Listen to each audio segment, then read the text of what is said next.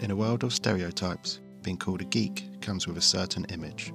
There is still that ingrained thing within me that is a little bit embarrassed about it. In reality, geek culture has never been more mainstream, and behind every geek is a real story. My dad was the one who got me into Star Wars and things. Join me, your super dummy Paul, as I continue my learning experience and talk to the real people. I'm a secondary school teacher, so I teach 11 to 16 year olds in English. Hear their stories exclusively on Fantastic Universes. It's one of them like, you're ever going to grow up? And I'm like, no, why should I? I, I like my life. I, I enjoy what I do. This is my hobby. Available on all your favourite podcast catchers.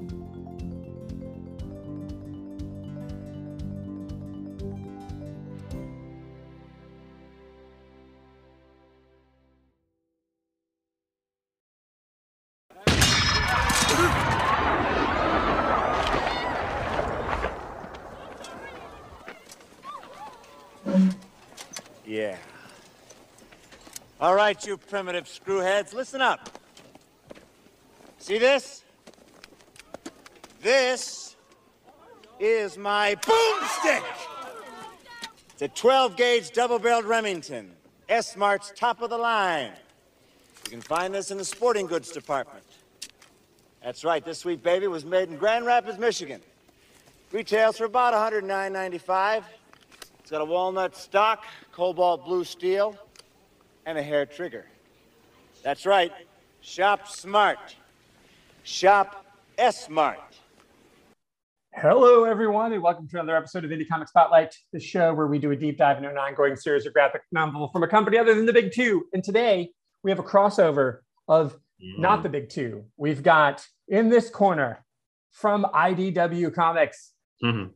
the man, the myth. He's taking care of business in a flash. It's Elvis. And in this corner from Dynamite Comics, the grooviest man in all of Detroit, the one armed bandit, Ash Williams. Yes, it's true. Ash V. Ash with a? I don't know. Is it a V, Jack? What do you think? They think? call it V, but it's definitely not a V, is it? It's a no, team It's. Ash, Ash slash Elvis. Yes, yes. So this is a crossover of uh, Dynamite's Army of Darkness series and IDW's Bubba Hotep series. And when I saw this, I didn't even know it was a thing until like a month ago. and then I was like, "Oh my God, Jack, this is the thing." And you're like, "Well, we have no choice. We're morally obligated to cover it on the show." So, hello, thanks for being back, friend. Thanks for Oh, it's, it's, always a treat to be back and talking, and especially if we can go deep on our Bruce Campbell love. Oh my God. Well, that's obviously where we need to start because this book is pretty light. I'd say it's Mhm. four issues.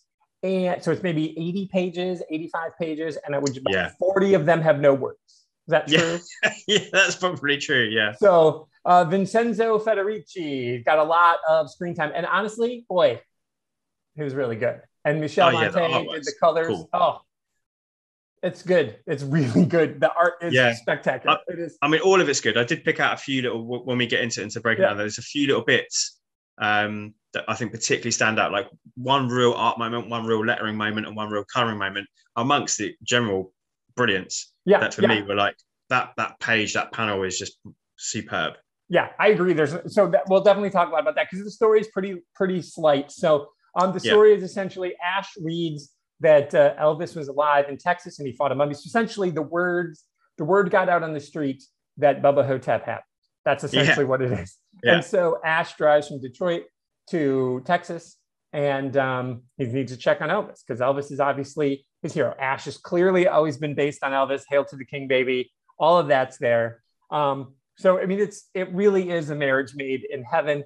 And Mm. of course, they retcon the end of of the movie, and Elvis isn't dead. Um, Mm-hmm. Wackiness ensues, and deadites and mummies and all kinds of shit. So that's the plot.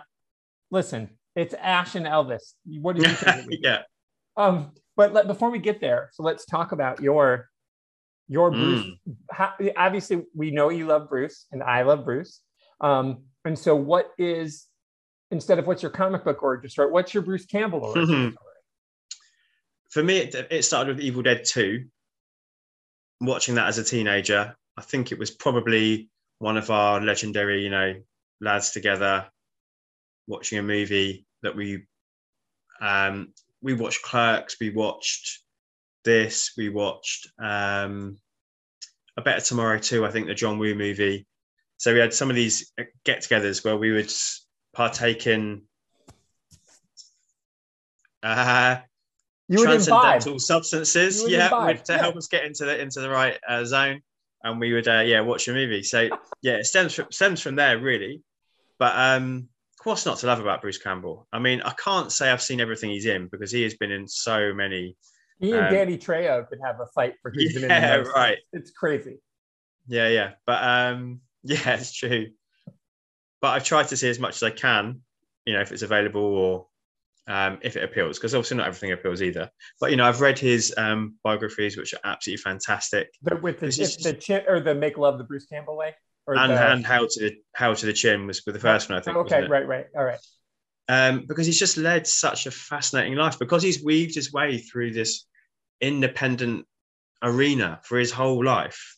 It's it's really fascinating that he's he's stayed kind of on that indie cult fringe, never really broken into the mainstream, but if managed to keep choice, working forever. I feel like it's a choice. Do you? I do, because Sam Raimi's his best friend, Sure, and so Sam brings. but he along. has massively broken through to the mainstream. correct, and Sam obviously he's in every Sam Raimi film Mhm. somewhere. And he, his role as the he was in Drag in The Quick and the Dead. He played the shopkeeper, and that scene actually got cut, which of course I've forward okay. Yeah, um, and I can't. I don't know where he is in the Simple Plan. Um, Mhm. there's only like three people in that movie, so I I don't remember where he is in there. But like even in like the love of the game, like the non Sam Raimi stuff that you think of, Bruce is there somewhere. He's obviously the one in the first Spider-Man who gives Spider-Man his name, Mhm. and um, you know, the rumor always was is that he was supposed to be Mysterio for Mm, Spider-Man mm. Four. Like they were setting it up the whole time, and that each Bruce's appearance in those first three movies, he was playing the same guy. That Yeah. he was. That would have been, and I believe that that's true. Like I, that would It not would surprise awesome. me at all. Could you have imagined that? I mean, that's That'd like be great. that's a dream. That's a dream. But um, so I, In a I think- multiverse somewhere, it exists. Oh God! I in the multi right exactly. it would be spectacular um, to see, and who knows, right? Because Sam's doing the multiverse madness, so maybe Bruce will be in there. As yeah, an I would alternate have thought so somewhere. Yeah, yeah. Or I mean, that would be great, wouldn't it? I wouldn't be surprised that Ash is in that in that movie Yeah, sure. Because you know that why not? Why not just have him Yeah. be there? But um, so I think it's a choice. I think I think he knew um what he was. And Mhm, I am sure there was a lot of opportunity to go be fifth billing and to do. And I know I didn't watch it all. You did watch all of Burn Notice. Mm, yeah, And I think there was probably an opportunity for him to be that guy, to be the 3rd Mhm. billing in a lot of movies. sure. Um, that makes sense. But is it is it as fun to be third billing in a lot of movies? Like on a TV show, being third billing, it's fine. You know, he's the Mhm. foil. It works. You get, you know, when you're the when you're the foil in a TV show, you get all the fun lines anyway. You get all the good Yeah. stuff, right? Like Spike. The reason everybody loves Spike, Spike is not the lead. He can't be because he's that's not any Yeah, yeah. fun. You know, he's got a he's Jayne or Wash in Firefly. Yeah, he's Spike and Buffy. Yeah, exactly right. So so I think I think that's why it was a choice. It's like, well, I can go be the lead in all of these movies.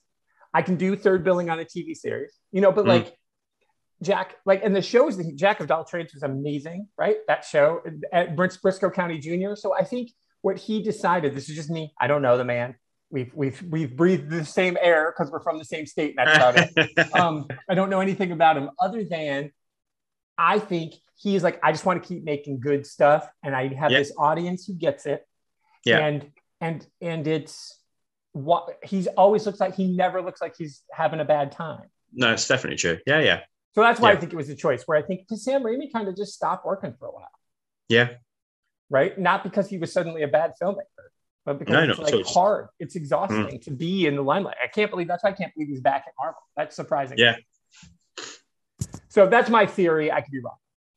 No, no, it makes total sense. I think, yeah, I think you're right. There's probably that that idea of the choice to to be able to be Bruce Campbell or to be forced to, as you said, like be fifth billing or something in something that perhaps he wouldn't be as passionate about. I mean, I love the guy, but I mean, range. He's not got a lot. You know, he was never going to be the megastar. So I think I think I think the combination of the two things of like Yeah. knowing his place, being this kind of cult figure. Um, because he never that- went to that- right. He could have easily been Jim Carrey. Let's say that. Yeah, yeah, sure, He yeah, could have easily done it. Like he could have easily gone down that road of being the guy and like I'm going to be in 10 movies in a year that are the same movie where I'm playing the same guy because because he they have a lot of you know they have a lot of physicality about them. Yeah, They're both willing yeah. to fall down and get kicked in the nuts and be the be the butt of the joke. They are willing to do that. So he could have easily been. Mhm. But he, uh, yeah, I just think it's a matter of control. He's almost always the producer on everything he's in. Mm, And I think there's a big, you know, it's like, well, do you want to be the producer in a movie that makes half a million dollars or do you want to be the star in a movie that makes $50 million? Well, it depends, right? You know, Yeah, I yeah, mean, yeah. like, what do I get? How much control do I get over Mm. what I'm doing? So you're right. He's not, he's not, you know, he's not the world's greatest actor. That's, that's he's not. He's not Jake Gyllenhaal's Mysterio. He's uh, Correct. Bruce Campbell's Mysterio. that's well said. Jake Gyllenhaal, who's like a chameleon. Yeah, Jake Gyllenhaal's absolutely. a yeah. great actor. Yeah. He, like, in Nightcrawler, you wouldn't even know it was him if you didn't know it was him. Exactly. Yeah. Yeah. Yeah. I agree. He's not that talented, but he's delightful. Oh, but he is. He is. He is as talented in his own way. Correct. No doubt about it. Yeah, and I, we came to him the same way Evil Dead 2 we saw first. Now, Okay. Evil yeah. Dead wasn't even allowed to be over there. Of course, it So, was. yeah. yeah, it was here because it was actually a, a film. They did it for school, like, um, Hmm. you know, because they they went to, he went to Bruce went to Western and Sam Western Michigan University, and Sam went to, and his brother Ted, I think they both went to Michigan State, and it was just like a Mhm. student film, and you know they filmed it in Tennessee. Everybody knows the Evil Dead story, but it was banned over there Mm. and um, but I, I I think I saw two first, of course, and then it was just like, then you see it. Like once you see who he is, then oh, Yeah. you follow him. And I loved uh, Brisco County Jr. I don't know if you ever saw that show. I haven't. No. Oh, That's Cowboys, right? yeah, yeah, it's so good. And then Jack of All Trades, which was his spin-off from the Xena shows. Mm-hmm. Uh, See, again, that- I've never seen an episode of Xena. Oh, that's good. That's a Sam Raimi. Mm. Yeah, he did those in Hercules, and then Jack was a spin-off was Bruce's spin-off show from there. Um, yeah, he's just he's just a delight, and I love that in the Ash versus Evil Dead, Lucy's in it. Lucy Lawless is in Yeah. it.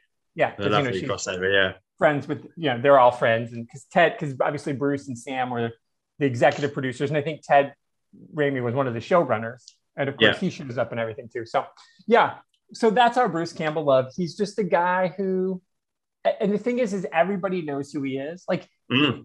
you've because he was on Charmed and he was on The Librarians and he was on this and he was like my mom. I didn't see all of Burn Notice. I know you did. My mother's never missed an episode of Burn Notice. That was one of her Mm. favorite shows.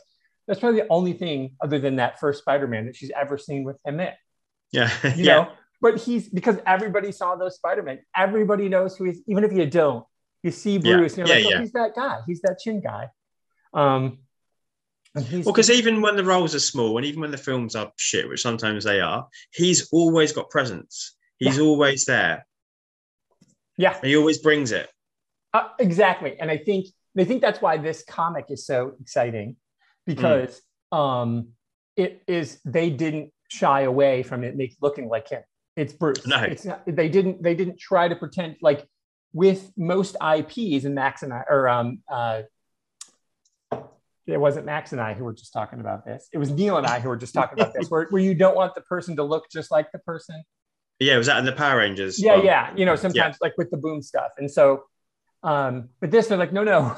Mm. Look, Well, because he's the draw, isn't he? Like you're not going to do an, uh, an Army of Darkness versus Bubba Hotep and have the characters not look like Bruce Campbell. Like everyone that's picking this up is because they're a fan of Bruce Campbell. correct. Absolutely. And I don't know how it sold, and I don't care. All I know is that I have it, and that's all that matters to me. Um, and even MGM even gets a credit for this. So it's like Mhm. IDW Dynamite MGM because they own the Army of Darkness. Of course.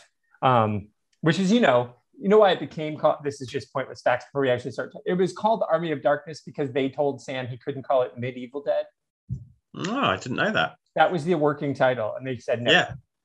They're like, Huh. if you're going to release this in the theater, which is what we want to do, Mm. this isn't going to be. We want a big release for for Army of Darkness. You cannot call it Medieval Dead. They didn't. They wanted people to go in cold, not knowing it was Evil Oh, Dead. I see. 3. Okay. Yeah. It didn't work because only the No. Deadeye twins saw it. Exactly. Yeah, yeah. Um, what, a, what a much cooler title. I mean, I love Army of Darkness anyway, but I mean, what Yeah. a much cooler title, Medieval Dead. yeah i think that's i know so anyway so that's where we are so that's how we so that's how we found bruce it was obviously through his his him being ash and Obviously, Mm. Ash versus Evil Dead is a show, and they're doing a video game sequel, I guess. Mm. Um, that I don't play video games, but you know, people who do, I hope you enjoy that. I mean, they're doing. They brought the three of them back to do the voices. Yeah, yeah, I played a little bit of that game. Yeah, it's good fun. Yeah, is it good? I've got my boomstick. Yeah, Yeah, nice. you get That's run around shooting people when he says things like that. Yeah, it's cool. That's fantastic. Yeah, so you'll play that just because. Why wouldn't you? Um, Absolutely. Yeah. So how did you find? So my my story with Bubba Hotep is my cousin Mm. Noom, who is uh, who is my culture touchstone my whole life.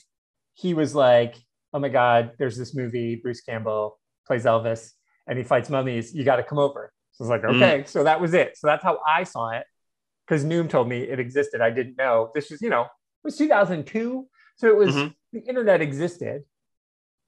You know, but yeah. So how did you find? Yeah, how did you find Bubba Hotep? Or was it just it's another Bruce movie? Yeah, I think so. I don't know. Um, when did My Name is Bruce come out? Was that 2007? So that's a little bit later because I I definitely seen Bubba Hotep before My Name is Bruce, but then when when that came out on DVD here in the UK, I bought that because because there wasn't any other way to see it, and it came with a copy of 2000 Bubba Hotep. 2007. Okay. So I definitely already seen it. Um, but then it came like it was almost like a combo DVD. Um, I mean, what a treat that is! Oh my god, that's like Yeah, gold. absolutely. I can't believe they sold that. They weren't like, they, did they charge you all the pounds? Normal DVD price, you know. How about What? that? Um, My name is but I think I'd only seen it the once. Yeah, great fun, absolutely great fun. Yeah. So yeah, I think I'd only seen Bubba Hotep once before that. Um, but obviously has been watched multiple times since actually been able to own it. Yeah, Yeah, I just watched it yesterday, and yeah, I, and I watched it it the years. weekend. Yeah, yeah. Oh, I'm glad. it I, I'm glad. God, it does hold up. It's so good. It's It it's just knows what it is, and it just goes for it and doesn't give a shit. I mean, O- if you're going to write, yeah, exactly. If you're going to write Ossie Dave, if you're write and cast Ossie Davis as a dyed black JFK, you have to commit to that. And they commit 100%. And it's brilliant. it is so good. It is. I so, may I, I, I may talk about Ossie Davis fairly soon, actually, Oh, on our side project. He might be somebody I would put up for uh, that as an awards worthy performance in Bubba Hotep. Genuinely. yeah, yeah. I think he's amazing in that film. he is. You're right. I mean, as a supporting actor, Yeah, Miss- yeah, yeah, he was fantastic because he is straight faced the whole time, Yeah. And honestly, the the set design of that of that Yeah. um, movie is outrageous. Like they, that's where all the money was spent was on the set Mm, design. Um, and they, that's actually, if you read the credits, that's actually they filmed it in that place. That's a real place. They just Oh, went to that. Yeah, yeah, yeah. that's a real nursing home that they went in and let them, you know, move things around and do everything. I agree. It is maybe his finest performance. I mean, he's good. Ossie Davis was always good, but boy, he Yeah. commits. Yeah, absolutely. There's no like I totally buy that he is that character that believes that. There's no and even with a bag of sand in his head, still totally convincing. It's amazing. Yeah, the line where he says, "The woman who thinks she's my niece" is what he Yeah. said. and straight face. And and Bruce, of course, who's really great at straight faces. He's that's a tough skill. Like, you know, Oh, we man. watch we're watching Schitt's Creek right now, and uh, Daniel Mm. Levy is really bad at laughing. Like he can't when Catherine O'Hara is losing his losing her mind. If the Yeah. camera cuts to him, he's always holding in a laugh. And I get, I get it. She's hysterical, but he's always on the verge. Or like Kenan on Saturday Night Live, Kenan Thompson's always on the verge. of Mhm. smi- He's got that um, where Bruce never cracks. no, well, not that we see. I imagine there must have been some corpsing on set. They can't have not been delivering that stuff. But yeah, absolutely. In the in the finished product we have, those two are consummate professionals. Yeah, yeah, and it's it's brilliant. Yeah, so cool. Well, so that's how it is. So so you saw it. We both probably saw it like 2003 ish. It's probably Yeah, it would have been on. DVD, so I didn't see it at the right. cinema. So it would have been yeah, a year or two after it came out. Yeah, and then obviously my name is Bruce happened, and and that is talk about a way to cement your own legend. Yeah, well, I mean, Rhea is as big a bigger fan, if not bigger fan, particularly of Evil Dead. So um, we were living together in the mid, in, in that in that period. So we definitely would have gone out our way to watch it together, hundred percent. It's something else, boy. Yeah, he's that's and that's how that's why I think it's because my name is Bruce is why I feel like this has all been a choice. Everything Yeah, he's he's fair. done has been a choice, you know, and it's we don't again, I have no idea. And who knows because he's also he's like he's Bruce Campbell, who's also playing Bruce Campbell hmm in, in that movie. But I also think that's kind of his life too. Yeah, sure. Yeah, yeah. He he knows who he is, and and you know, I assume that every time he shows up at a con, he gets swamped. Oh, I imagine so. And Yeah, yeah, like- absolutely. I think to nerds, and this is me going out on a limb before we actually start talking about this comic, which again, there's not much to talk about. But um, I think, and you you correct me if I'm wrong, and I know this is blaspheme, but I think in nerd culture, he's as he's as important to nerds as is Mark Campbell. Discuss. Yeah, no, no, I think that's fair. I think he's within his subset of, of that. He's an absolute rock star. Yeah, hundred percent. Yeah. I mean, when I was on with Dan for the first time and we did his hundred show, um, we had the you know we were the question was like, who's that one person? And for me, he's that one person. If Yeah, I could interview said, yeah. anybody or meet anybody, it'd be him. It'd be fascinating. Yeah, I agree. I think he's. I just think there's just something to respect about a guy who's totally Mm. do it yourself. That that original Evil Dead holds up. It's Yeah, oh, yeah, yeah. I think. Well, Evil Dead Two is the best of the trilogy. Like, Mhm. I think Evil Dead, what they did for the money, and Oh, and, yeah. and when you read about the conditions and you watch the documentary and all this stuff, the fact that they pulled all that off Mm. it's outstanding. And Mm. and Evil Dead 2 is the thing that launched that launched everything.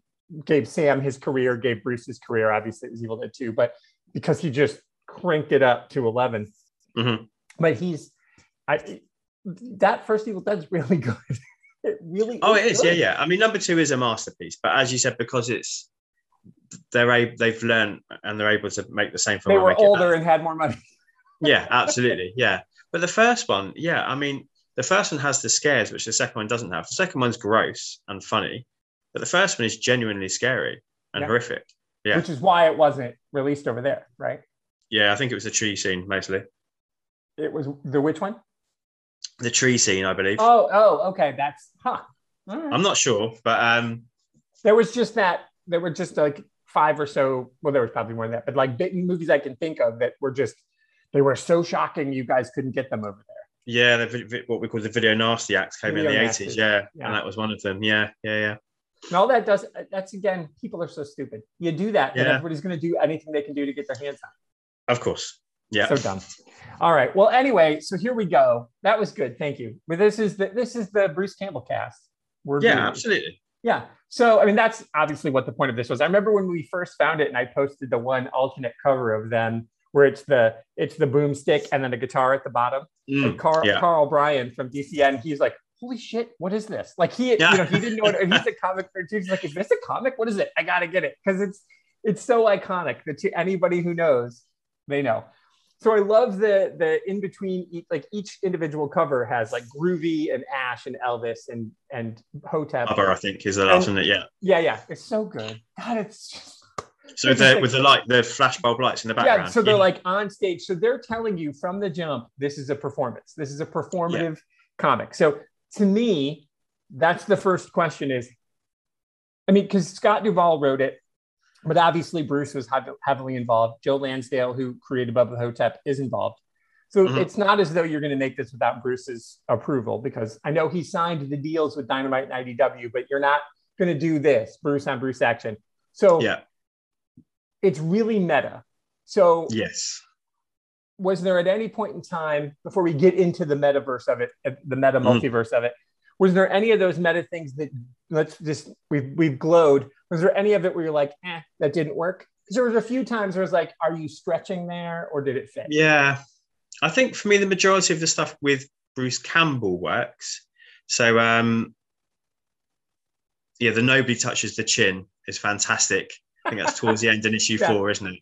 Yeah. Or issue three, issue four, when they're talking about like, could Bruce, could Ash replace Elvis as um, Sebastian Haff does in the movie? You'd have to right. You'd have to cut right. Nobody touches. you have to shave off your chin. Nobody touches the chin. I thought that was great, and I think the um the meta moments of like the Elvis lyrics were really good as well. When he says a little less conversation, and then the next five pages are a big massive fight scene. Um, Yeah. was- yeah, really clever. I didn't like the um the modern day references, the pop culture references. I think Paul Blart gets referenced, and that felt out of place. Um, it's not modern day, but the Boris Karloff one was a bit on the nose and a bit obvious. But no, the Bruce stuff I thought landed for me. Yeah. Was there something they didn't for you? No, that was it. I think you're. I think it just it they dated itself. It, it, Yeah. it need not do that because Ash. While yes, in the show, Ash versus he's older and he's got an adult daughter and everything, but um, comic book Ash has still is still Ash from Army of Darkness. Ash, he's Yeah. still got the metal hand. He doesn't have the chain. I mean, he swaps it. So it's so you don't. I didn't love that. I didn't love Mm. the. Yeah, I don't. I don't think a comic book because even even um in the movies in Bubba Hotep, it's not really 2002. It doesn't really matter when it is. I mean, yes, there's no cell Agreed. phones or whatever, so that's it. But they're also old people. Mm. You know, so like they don't have those things. You know, old Yeah, people yeah. in whenever they're they're behind on the technology. So I think I think it just was um, timeless. Like you can watch. I just watched it yesterday. It didn't matter. It could have taken place in 2002 or 82 or 62. Obviously Yeah. not 62 because of Kennedy, but it could have been 64. it wouldn't have Actually, mattered. it could even be now. Like you know, um, Afterlife series three's just come onto Netflix, and the less so in this series, but a lot of that has been within a um, old folks nursing home. And there's again, all of that could be quite timeless because that is almost like a time stayed still place, really, because they're Yeah. not there on their mobile phones, they're not there playing games on their phones or Right. on Twitter or whatever it is. Um, so yeah, I think I, I agree with you. That part of it feels quite timeless. Yeah. And I think that's the only part that I didn't love about it. I Mm. think the rest of it was it lands really well. Like you said, the Bruce Campbell stuff, the Ash stuff. So when he first goes up to meet Elvis, and of course, all he has to say is one word, but because Ash never says the word right. So it was Yeah. supposed to be say exactamundo, and he says exactamumbo, and they're like close Yeah. enough. So the fact that Elvis says close enough, though, so it's like you're playing into that Ash, and you know, Ash is Ash has always clearly been designed after Elvis. So now we're, you know, then Bruce goes on to play Elvis. So it's all on the nose. And um, so I, I definitely loved some of those. And yeah, I mean, Elvis, Elvis song references, they're there if you know they're Elvis songs. And if you don't, that's Mhm. also fine. Yeah, and I think it's all. Um, it tells you what the picture of this comic, doesn't it? It's just meant to be fun, and there are some continuity stuff we could pick at that thread and pull it away. But why? It's pointless. It's just meant to be bright bulb popcorn, feast for your eyes. Just enjoy this craziness and, and go with it. Yeah. And the only way you can pull it off is because there's no budget, right? Because you couldn't, Yeah. to do this, you'd have to have done it immediately. You'd have to done it in 2003 before, you know, Bruce looks like Bruce now. And I still think Yeah. he's in pretty good shape, but you know, Mm. he's a different, so you'd have to do the weird de-aging thing. Um, you know, he'd have, he'd need less makeup to be Elvis this time than he did in 2000. yeah, yeah, 2000. definitely. I mean, the belly though, that's clearly not him. That's clearly padding. I sort of forgot how long ago that film came out because when I came to watch it the other day, I was like, "Wow, this is 20 years ago now." Isn't and that like, crazy? Yeah.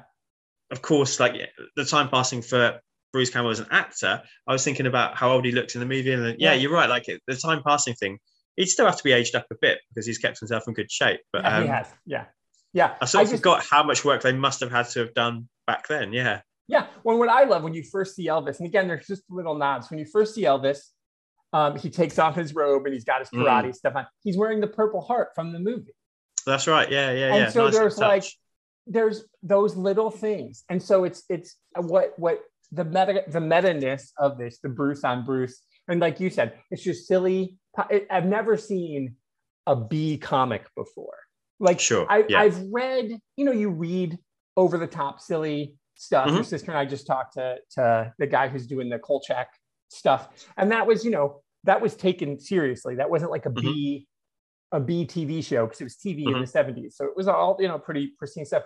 But Bruce knows what he is. He's the he's the king of the Deadites. He's the captain of the B movies. And so to make a B comic, it's not just like a silly Tales from the Crypt type thing, because that Yeah. takes itself seriously. This doesn't. No, not in any way. And I think we're back to where we started in terms of with Bruce Campbell. It's like a for the fans and made by the fans type idea. I think with those little touches, those little nods, because it also references um, how Elvis has fought the she vampires, which was Right, Which was, sequel, that wasn't it? never to- happened. Yeah. Yeah. It was it was technically supposed to be a prequel. So it was it was um, Elvis, you know, Elvis and the She Vampires, Bubba Hotep, you know, the whatever. I can't remember what the title was supposed to be. But yeah, there's an when they're on the plane, he's Mm. telling him that story. Young Elvis is telling him that story. So they gave you what you wanted without us getting it. Uh, Yeah, Absolutely. And I There's just know- all these little touches for you, as you said, like to draw out if you can remember it, or if you know them, or if you've watched the film recently. Um, but it lets you know these people know the source that they're, they're drawing from. I think. Yeah, and I think. Do, so, what do you make of that when when something is so meta? Mm. When it's is it a hat on a hat? Like what like when I talked about hamsters, you ended up liking hamsters. But I Mhm. think what turned people off with hamsters is it was was a hat on a hat. It was like I'm making fun of action movies while I'm making fun of turtles, while I'm making fun Mhm. of this. And is it was it for some people those kind of jokes? Because this isn't satire, this is a joke. Yeah. And so this isn't everybody's cup of tea humor wise. And so, but again, because it's IDW and Dynamite, they're like, we don't give a shit. Like, there's no way a big a big studio would have touched this, right? No, uh, but I, I, no, that's fair. And I, but I don't think I think Hampton is a fair comparison to make. But I don't think, as you just said, because of the satire element, there's not as many layers to this. It's it's Right. meta on top of meta, but then it kind of stops there because then we're not trying to say anything about it. We're just trying to have some fun. Right, exactly. And so, do you think that that did that hurt? I mean, or it didn't matter because no casual anybody is going to pick this up. No, I don't think so. I couldn't. I couldn't imagine. I couldn't imagine seeing this on the shelf and seeing the title "Army of Army of Darkness" versus Bubba Hotep, not knowing either of those things and going, "Ooh, what's that?" Yeah, that's fair. I think you see that and you go, "Army of Oh my I God. it. Is it Bab- yeah, yeah, it is. I I love so so in general though. Do you like fan service? I mean, do you think this? I think works. I think this lands. percent. This lands with an exclamation point. Mhm. Fan service doesn't always though, and so why? So I guess that's you think this works. I think this works. We both Mm. wanted to talk about it. Um, but when we talked about Fight Club 2, that was also fan service that you didn't like. So why? What do you think? Why does fan service work sometimes, and why does fan service not work? Well, I I don't know if Fight Club Two was fan service Mm, because I, I think as we spoke. Yeah, that's yeah, true. yeah, that's exactly. Yeah, I think it was he wrote it for himself, right? That's true. Whereas here, this has been written for the fans. I think so. I think that is a difference. That's I true. don't know. It's such a thorny issue, isn't it? Because you know, watching Book of Boba Fett and, and having been on with Mike and hearing other people talk about it, um, the fan service at the end of Mandalorian season two, which I won't say just in case, uh, for some Yeah. people, in case they don't know, I think the whole world knows now. Most people seem to think that was well done and well handled, myself included. Mhm. But then I'm talking on that on the show, and, and there's a Ben from Star Wars Timeline, and he hates it. I, Does he this really? person I've come across of like that fan service just didn't work for him because he wanted this show to be its own entity. He didn't want it to tie in and to do these things. So I guess it's never going to 100% work. I think as long as the intention is pure rather than it's there to to tick a box or to spin off to something new or to i think if, if the intention is pure that this is this is what the character would have done and this is what the fans would like to see them do i think that's where where it's handled well and where people will appreciate it and take it on board Yeah, I think that's fair. I think because what I couldn't help thinking of is the, the fan service question. And you're right, I shouldn't have said Fight Club 2, but I'm gonna leave it in. So I, that's what I said. and that's I was wrong. What I will say is I think of two things. I think of uh, Justice League and I think of Mm, um, Star Wars. The Star Mhm. Wars new new. I, uh, I as I said, I am a Star Wars. I have stock Star Wars Stockholm syndrome. Whatever you give me, I'm gonna like it. I haven't Yeah. watched Book of Boba Fett yet, but it doesn't matter. If you give me some Star Wars, I'm gonna like it. And I like Mhm. all three of the new movies. I have the same niggles I could say about any of them. sure I still think, I mean, my favorite of all of them is always going to be Empire. Is it perfect? Absolutely not. Um, but I love it. I love it. It makes me happy. It is, it's my, it's my place. and so um, with the new trilogy, everybody was mad because they're like, well, but the new one is just a retelling of the first movie. And then Mhm, people mhm. didn't like this. They changed this. And then people didn't like that. So they changed this. So you're giving the fans what they want. And the same thing with people didn't like the dour Batman v Superman. So they Mm. try to give them this other Joss Whedon version of Justice League, which everybody hates too. So it's like, well, you give the fans exactly what they want and they're pissed. Mhm. But if you Mm. don't give the fans what they want, then they're pissed. And Mm. it's like, so I think of that when I watch this because do you think if this had been made as a movie or made as Yeah. a series, the fans would have been like pissed? They'd have been like fan service. They'd be like, well, you didn't do it quite right. Because I didn't hear any of that with Army of Dark, with Ash versus Army of Darkness, the show. everybody who watched that loved that show. I wonder if it's fandom, isn't it? It's the Is type of fans we're talking about here. Yeah. Oh, I mean, look at, okay. look at what you're picking there. You're picking out comics fans and Star Wars fans, which we know are often vocally voracious and not in a good way, in a very negative way. Um, Mm. whereas horror genre fans and certainly Evil Dead fans, I, I, I don't, I, you know, other than within my own small sphere, I don't know, but they seem to be more celebratory, don't they? And they'll take what they can get and they'll enjoy it. And I think it's the type of fandom perhaps we're looking at here. That's a great point. I think that's exactly what it is. That's awesome. No, I didn't think about that at all because I think you're 100% right. Is that you can't ever make anybody happy, it seems like, Mm. right? No matter Mhm. what the thing is, everybody's gonna be like, well, that's not right. I remember, and that, and that first Spawn movie sucked. Can we agree? Mm. Spawn. Spawn. Did you see Spawn? Yeah, yeah, yeah, yeah. Yeah. With the Michael J. White one. Yeah, yeah, yeah. And I feel bad Yeah. for him because he gave it his all. It was not his Yeah. fault. And nor was and people shit on Leguizamo's performance in that. Mm, Yeah. But I remember when Leguizamo was on, and this was just one of those weird moments that stuck in my head. He was on Conan when this was coming out. Yeah. He, Leguizamo was like five feet one. He squatted down that whole movie to make sure. Yeah. So he was so cognizant of clowns only 411. So he's like, he wanted to make sure he didn't piss anybody off. And, and it, I think it affected his performance. He was nervous making a comic book movie, which turned out Mm. to be a bad comic book movie. But I think I think it because I think Leguizamo was a really good actor. I think he's good in things, but I think I think he did. I, so I think it was the director, not him. I don't blame him, but I also know he admitted he was nervous about about how the comic book fans would treat him if he did the clown wrong, and so Mhm. it was weighing on him the whole time. And so I think, but I mean, he was the best actor you could get at the time. Danny DeVito didn't want to do it, so okay, Yeah. it's John Leguizamo. He was. I mean, I think he did what he did. I think he gave the best performance he could give, but I think that pressure of it mm. being wrong. But then, for whatever reason, we were talking about this in our Discord. I mean, I at once people saw Hugh Jackman as Wolverine, nobody cared anymore that he was fi- six one. yeah, yeah, yeah. But they did Everybody- to begin with. Right. But then they were like, "Oh, he's great." And everybody cared that James Bond was blonde until they saw remember Royale. that? God, why did we give a shit? Yeah, Yeah. James Bond's not real, people. yeah, Um, yeah, absolutely. Yeah, yeah, yeah, yeah. He's fictional. So let's let's move on from that. So yeah, I just I think you're right though. I think that's that's what it is. There is that those fandoms feel like Star Wars is very important to me. It's my earliest memory, but it also Yeah. exists in the world. And so I can get out of it what I want to get out of it. And it and it changes. When you're a certain age, it means one thing, and then as you age, it means something else. Where this, I think you're right with horror movies, and especially horror comedy like this, Mhm. it's designed to be timeless. Yeah. It's designed Yeah. to just give you joy. Yeah, and I think the the the creators. I'm not slighting anybody who's a creator of comics or, or, or comic films or Star Wars films, but I think the creators of this would would 100 percent tell that message, wouldn't they? Yeah. You know, and the the love they give for the Evil Dead remake. Um, I'm not Yeah. a big fan. It was I didn't- fine. It was fine. But, I don't know why um, they did it, other than it gave Sam and Bruce some more money. So good on good. Yeah, but but they're out there and they're supporting it and they're saying this is for a new generation and it's Yeah. to be fair, it didn't match the type of films that were coming out at the time and that they, they just seem to be about giving, want to give all the time and give the fans what they want and give the new generation what they might want. And there's no gatekeeping there at all, is there? There's no this is ours. It, it no, there is this is ours. It's not this is mine. It's this is ours Correct. Exactly. collectively.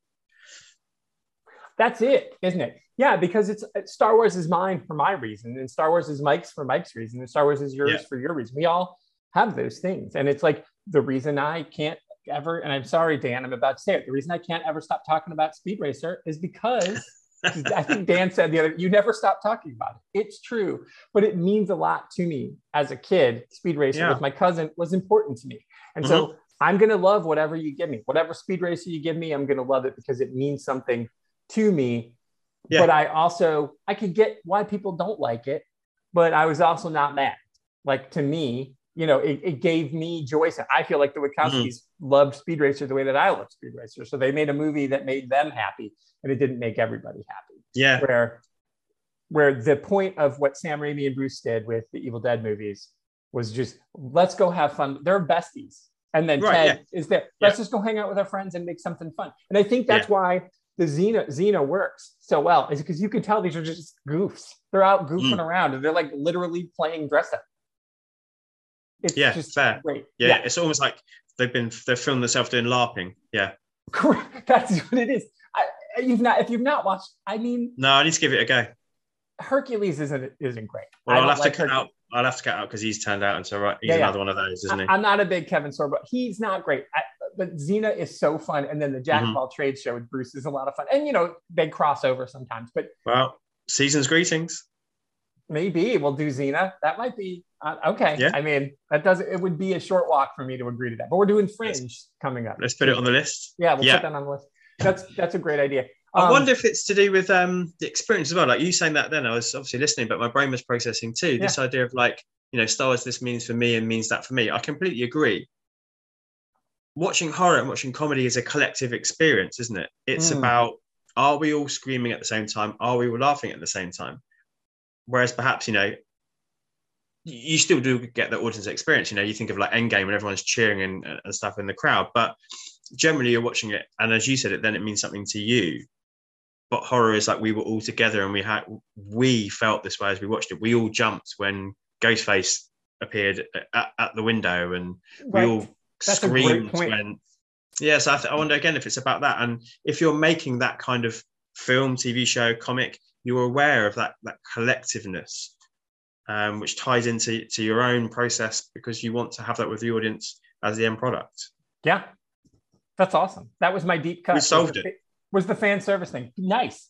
I do have a couple of things because you say um, Deus Ex Cordelia as we're doing our Angel rewatch. Yeah. the Deus Ex what you call it in the in issue four of this. I just Lovely. out loud because I thought that was that was funny, and of course Ash doesn't know the words. Of course, doesn't. And what I love is what is the G6, whatever it is, is the jalopy, is the car, which is even better. I know.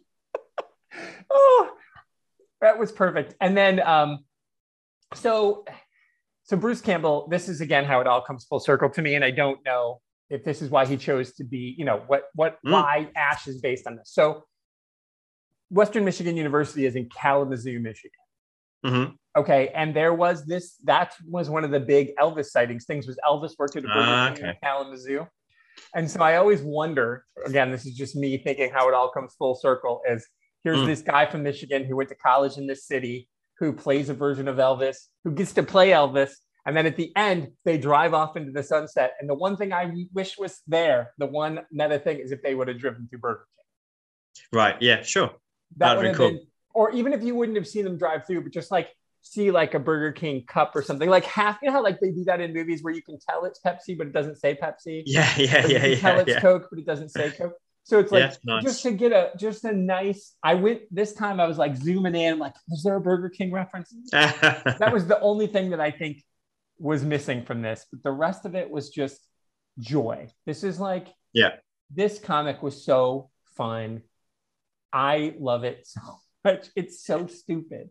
Yeah, I mean, I spaced it out because I, I could. I read the first two issues and I was like, man, I'm just going to sit here and burn through this, and I want to like take my time and enjoy it. But I still did it across like two sittings, and then before recording today, I was like, hmm, got 20 minutes, so I just sat and read it all again because you can read it that quickly if you want to. Absolutely. Not yeah. on a not on a first read, but you know now I know what's happening, and I you know. But I was like, oh well, you know, I've got some time to fill. Why wouldn't I read this again? It's that sort of thing. You can just keep picking it up, and there'll be little moments you hadn't noticed. As you said, you're zooming in, trying to find other things there. Um, it's a bit a bit like one of those kind of zany comedies where like each time you go back, you'll find something new. Yeah, it's great. Yeah, one thing I love, and I know you wanted to talk about some of the some of these Mm. talent, but I so I will want to turn. So my foray, my transition will be there's a one pager, and I think it's at the end of an issue, or no, it's when right before he gets sucked back into time, before he goes from seventy seven, and Yeah. there's the one where it's like we see ashes past, and then this is the one where we see is past. In that shot, you see how he lives. So it isn't a Deus Ex, whatever. The nurse from the movie is saving him. You see him laying there Yeah, and she's Yeah. giving and it's just there because it doesn't explain how he survives the end of the movie but No. you you see her save him in this one scene they're like oh my god that's amazing yeah. So just again, like throwing it in there as a little thing for you to pick up and notice, and that's enough, isn't it? You don't need anything more than that. Um, which then you, you can start thinking back to when Ash first turns up at the nursing home in the comic and she's being very protective of Elvis. Yeah. Um, Mr. Haff, Sebastian. obviously, yeah, yeah. because obviously then they probably had a very different relationship after that point. Um, yeah. it's a nice little moment. Yeah, I loved it. So what were you said there was a, there was a couple of panels and the the lettering too that you wanted to talk about. yeah. about. Well, I mean, I think it's you know we should celebrate the writing by Scott Duval, and I think it's really good because of what we said before. Like he knows what he's writing and who he's writing it for. I think it's great. But actually, I think the artwork is the star of this. Um, and it- it's all the combinations. There's um, in issue three when Ash is having his like soul sucked by um, the Deadite on the plane, and we get like almost kind of like pop art rendition again of like his past. Yeah, Um, that's so good. Yeah, oh, it's beautiful. Like imagine that. That that is that should be up on a wall somewhere. That should be up in a gallery. It's wonderful. and it's a love Um, letter to Ash because it doesn't work if you don't get it. I mean, again, you're not going to pick this up if you don't get it, but it is. It, and the pop art is right. It is Lichtenstein to the point where it even has the points. Yeah, the dots. Oh, yeah, yeah, yeah. It's so good. and, and it's totally out of um, sync in terms of the rest of the design of the of the comic, but it just works in that moment. It's brilliant, um, and I really like how the hieroglyph, hiero- hieroglyphics are displayed in the comic. I think that's really clever and matches what they did in the movie in Bubba Hotep because that's a really fun part of the the movie as well. Um, and it's in issue four, I think, was the thing that really stood out. And it might even just be one panel. There's a bit where um, the lost souls are being sucked back into the tablet. Mhm. So they've defeated the Bubba Hotep, and then uh, I think it's Ash is holding the tablet, and all the lost souls are being pulled back in. Just the colouring in that one single panel was absolutely beautiful. It reminded me a little bit of um, this is obviously retroactively, and the, it's escaping me now. Um, Dan Watters' latest comic with the um, with the Oh. walking house and the Homesick pilots. yeah, yeah. The color scheme of that is uh, had that kind of like vibrancy and brightness and fluorescent, which again was out of kind of keeping for this comic, but really works in that moment. Yeah, I think she's the the colorist. She owns it because she does it all. Because there's definitely like she she knows the scene, and um, Mhm. she set she's setting the tone really well. And I love at the end too the callback. He's wearing the Lone Ranger mask. Yeah, yeah, Elvis yeah, yeah. is at the end, which is also a love a love letter to the movie. But right in those scenes, so so she's in the the thing when Ash is holding the tablet and it's like pinks and blues and yellows and Mm. greens, and that that and she pulled that off in the pop art pages. But then like during the, like when they first crash into Graceland and, Yeah. and they're crawling out of the plane, it's dark. And she manages to to make it seem dark and make it seem like the fire's burning in the background. And yeah, she definitely owned it. I was Yeah, yeah. yeah. And I think sometimes those switching up of styles is so hard to do. It's a bit like when you read a novel and somebody writes with different narrative voices. Yeah. Um, obviously, I recently reviewed the second Chaos Walking book, and we have the two narrative voices in that.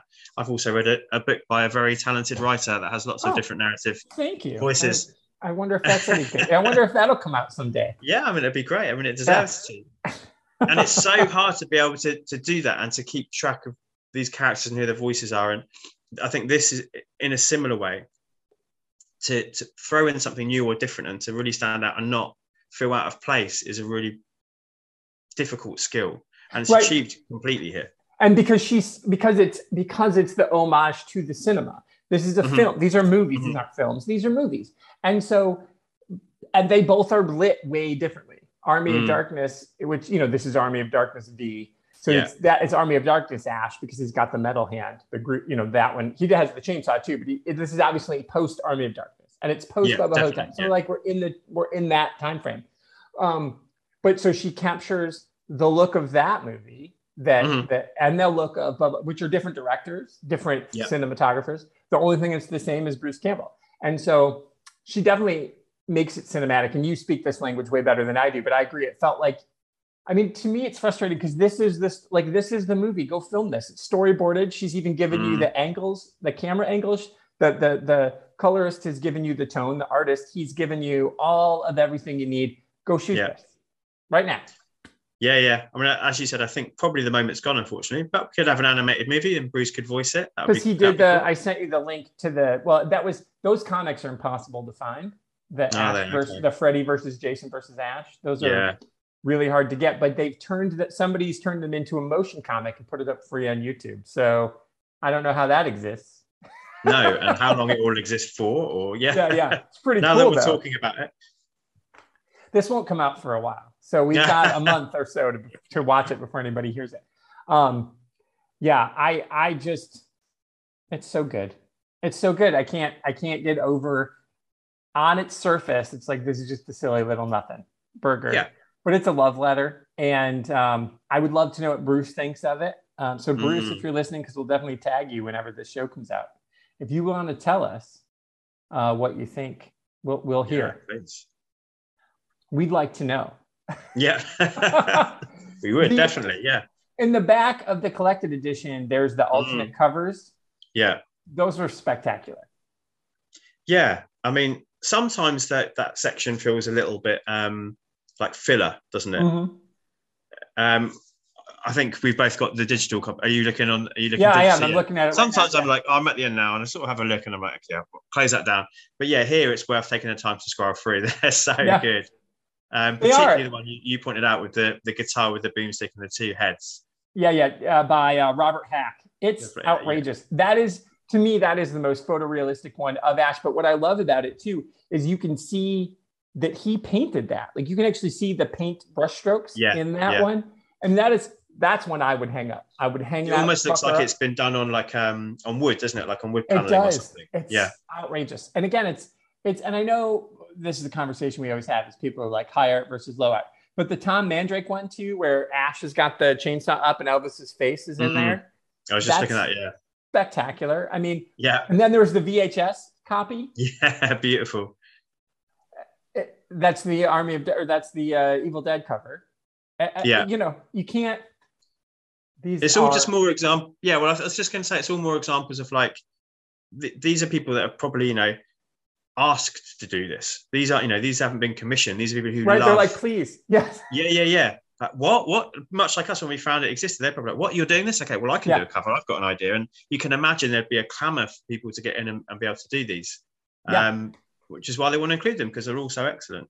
They are. Yeah, when we were, your sister and I were just talking to uh, James, and he's putting together that Kolchak book. And Mm. we asked him, and this that show will be out before this show, so everybody will have already heard Rhea and I talk about that. But he said um, when he started to do it, he started just cold, like after he got the approval to do the book, he just started emailing people and was like, "Hey, I'm making a Kolchak book," and people were like lined up. I bet. Okay, I- yeah. they're like, yeah, yeah. What do I got to do? So he got all the uh, writers first, and then just said, you you pick whatever artist you want. Mhm, He didn't mhm. even commission. He's like, you convince somebody. So all the writers just convinced their artist. He said it didn't take them. Sure. They were just like, yep, yep. I want to do it. Want to do it. So um, I can imagine be- this, this would have been the same. Absolutely. yeah. exactly. They're like, because there's no way, like the Robert Hack one, and he did the one that's like the romance cover too. Um, Mm. You know, obviously he's a fan. To be able to Yeah. do those, to be like, oh, I love, I love that guy. So yeah, it's just that's why I'm saying I think to me he's like, I think Bruce, while to the general public, everybody knows who Mark Hamill is, but I think in nerddom, Bruce is on the Mount Rushmore with Mark. Yeah. Yeah. As like, and it began because Mark gets it. Was it like four years ago, pre-COVID? Mike Mark went to the San Diego con in a Luke Luke Skywalker mask and just walked around all day. I mean, Yeah. that guy is living in the metaverse, right? Yeah. I mean, th- whatever he's doing, he's so insanely talented. And it's funny because in the original Star Wars, he's the weak link, right? oh, absolutely. Yeah, yeah. And he, he'll admit it. He admits he wasn't very good then. I mean, he was like 19 years old. He didn't, I mean, Carrie Fisher was also 19 years old, but her mom was Debbie Allen. So, you know, she knew what she, she knew what she was doing. Um, who was 17 when she did Singing in the Rain, which is obscene. Fuck you, lady, for being that talented. How dare you? Oh my God. Oh, she was so great in that. I mean, it's un- it's unbelievable. This her both of their screen presence is just outrageous. But um, you know, but obviously Mark has grown into being probably one of the best working voice actors. I mean, he's my favorite Yeah. Joker, without a doubt. yeah, yeah, yeah. I mean, it's not even it's not even close. It's not even close.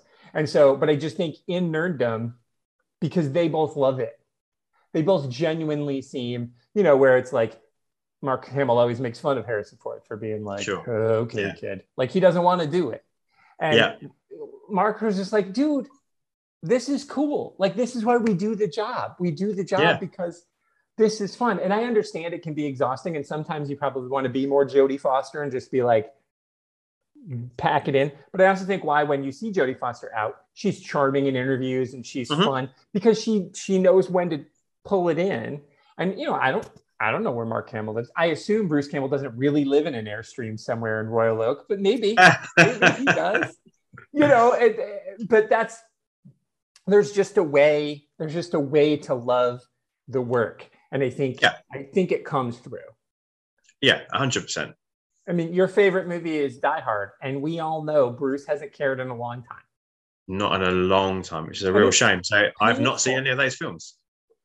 I I keep going because I want to find the one. Like I said, Motherless Brooklyn was the last one. where I was like, yeah, oh, yeah, which I watched, which was yeah, I agree. right? Yeah, Yeah. he- I feel He like he did, and I think because it was really important. I think he Glass, gets he tried as well. Well, who, what's that?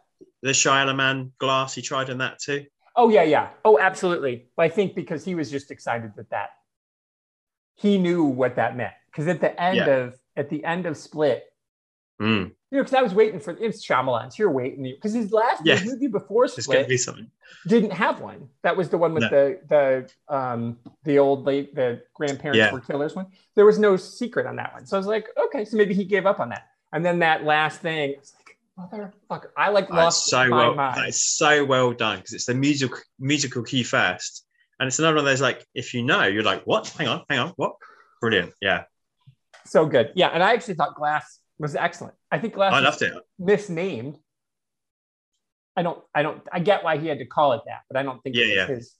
But they didn't want to call it Sarah Paulson's fucking scary. Was the movie?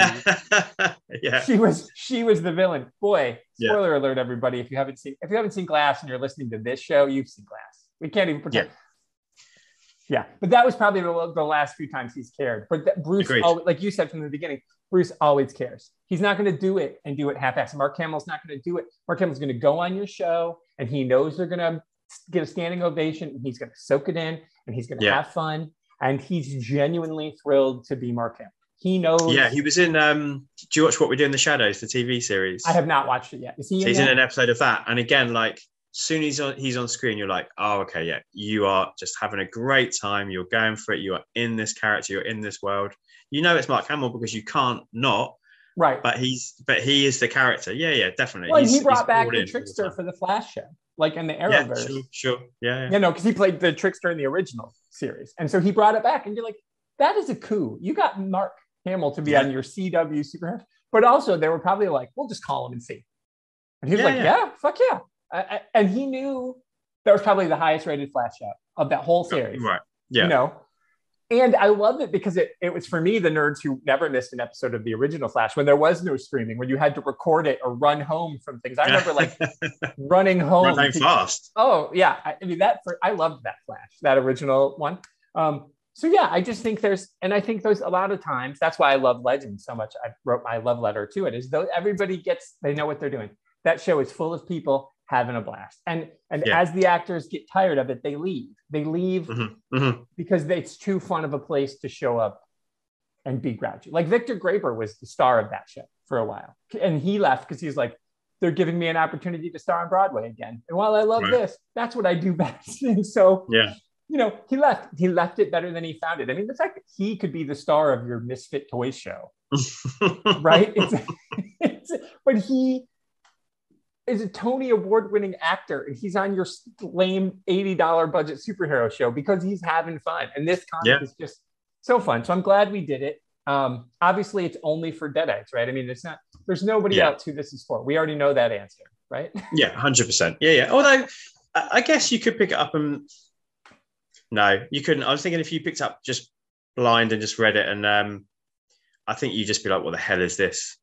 You I was wondering if it, if it would turn people onto the onto the world or onto into. I don't think it would. No, I think No, you would. But Dynamite has those, right? Because they've got Army of Darkness crossovers with um, uh, what do I got? They've got Hack and Slash with Vampirella, Mm, with mhm. all the other IPs, um, and then they have um, Danger Girl. They have Ash in Space, which I ha- I desperately want to read because that feels like Mm. That's a bit on the nose with the at Freddy versus Jason versus Ash, which Yeah. that was always the joke.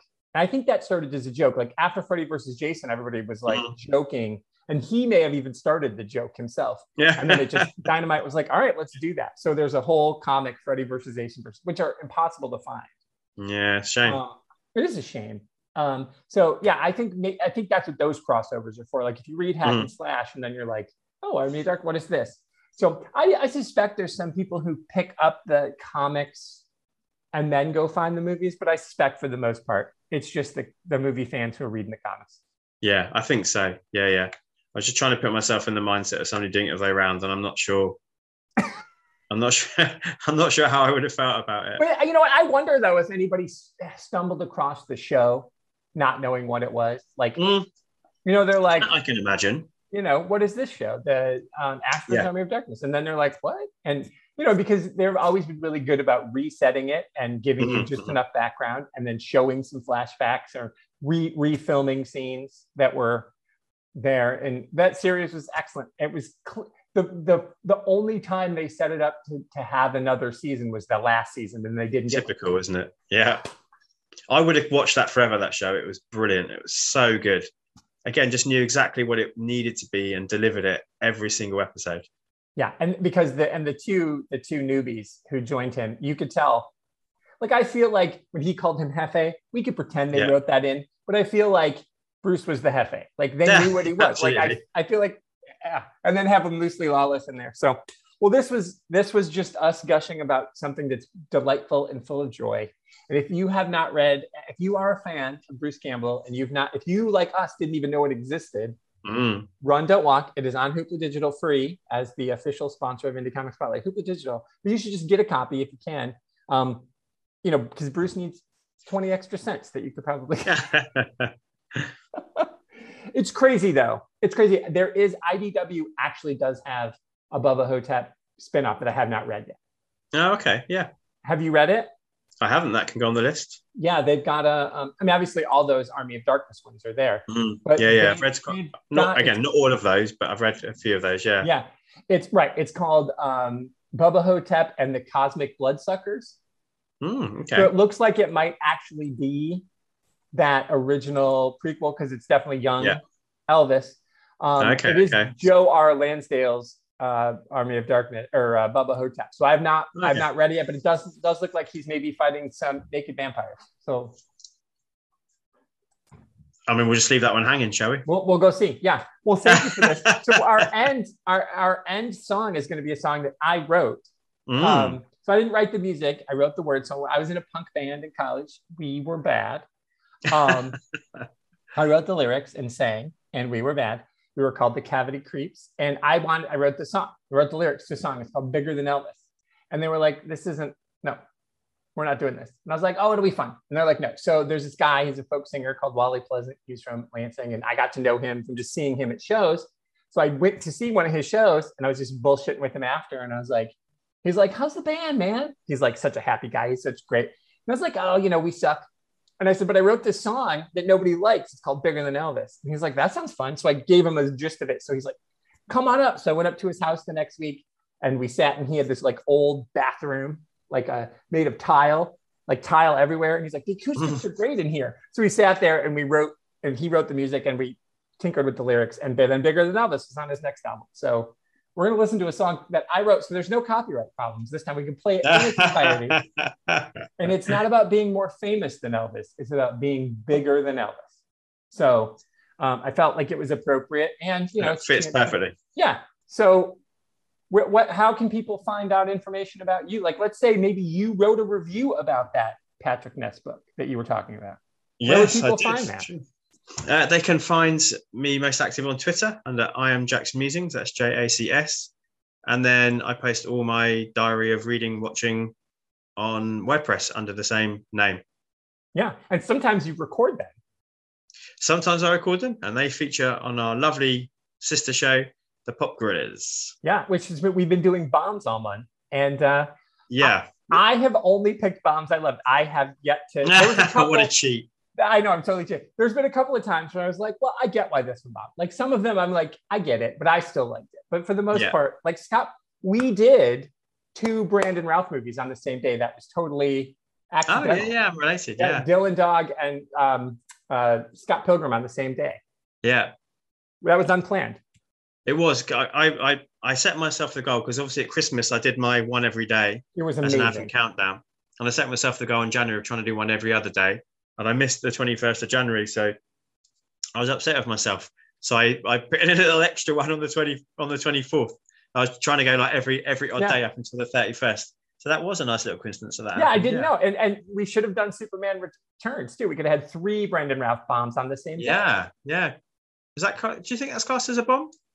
It's a total bomb. Are you Was it? Okay. It had to be. I mean, I don't think I could watch it again because of who plays Lex, but I feel Sure. like Yeah, Chris, Chris and Dave did it.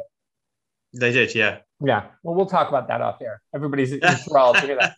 Anyway, well, thank you, friend. You can go to my website, AR and send me a message there. I am back on Twitter at Tricycle Boombox, but I'm only active once or twice a, twice a week to just try to help with my doom scrolling. So I get on. I mm. like the things that I like. I support my friends. I I I'm trying to send out like last week, the week after we're recording this is it's been like a month and a half ago. But what a week on Comics in Motion. There was some big Mm, stuff. You mm. your book review of your book club for V for Vendetta was, Mhm. and then Matt did Wonder Woman. We've got some good stuff.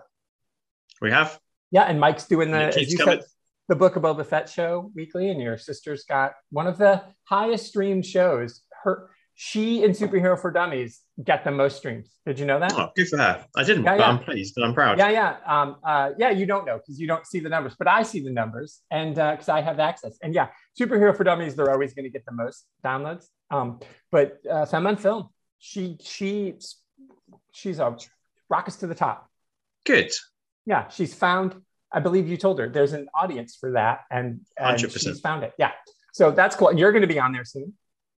Yeah, we keep talking about it. Just need to get our diaries together and, and put in a date. Yeah, and then we'll and we'll talk about that more out there too. So thanks everybody, and listen to Bigger Than Elvis, and we'll see everybody next time. Bye. Take care.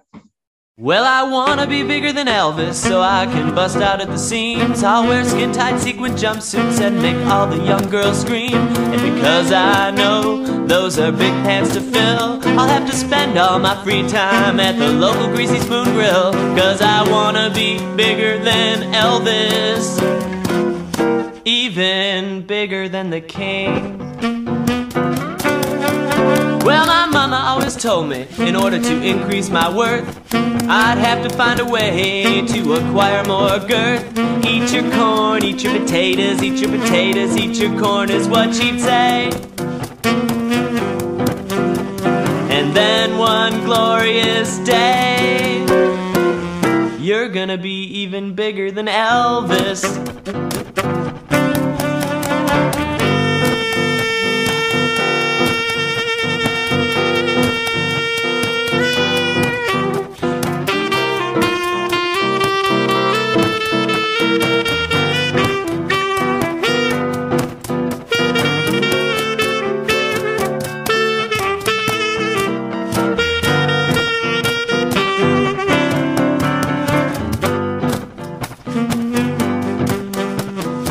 Started singing and playing guitar just for kicks. But I only weighed like 126. And the only way I knew I could make those young girls' hearts a flutter was to start eating sandwiches made out of bananas and peanut butter. Uh, pass me some Cheez Whiz. I could go out to Vegas and be a big hit. Find a little club where I could hopefully fit. And even if I couldn't find anywhere to work my trade, they could rent me out every year at the Thanksgiving Day parade. Cause I wanna be bigger than Elvis. Even bigger than Elvis.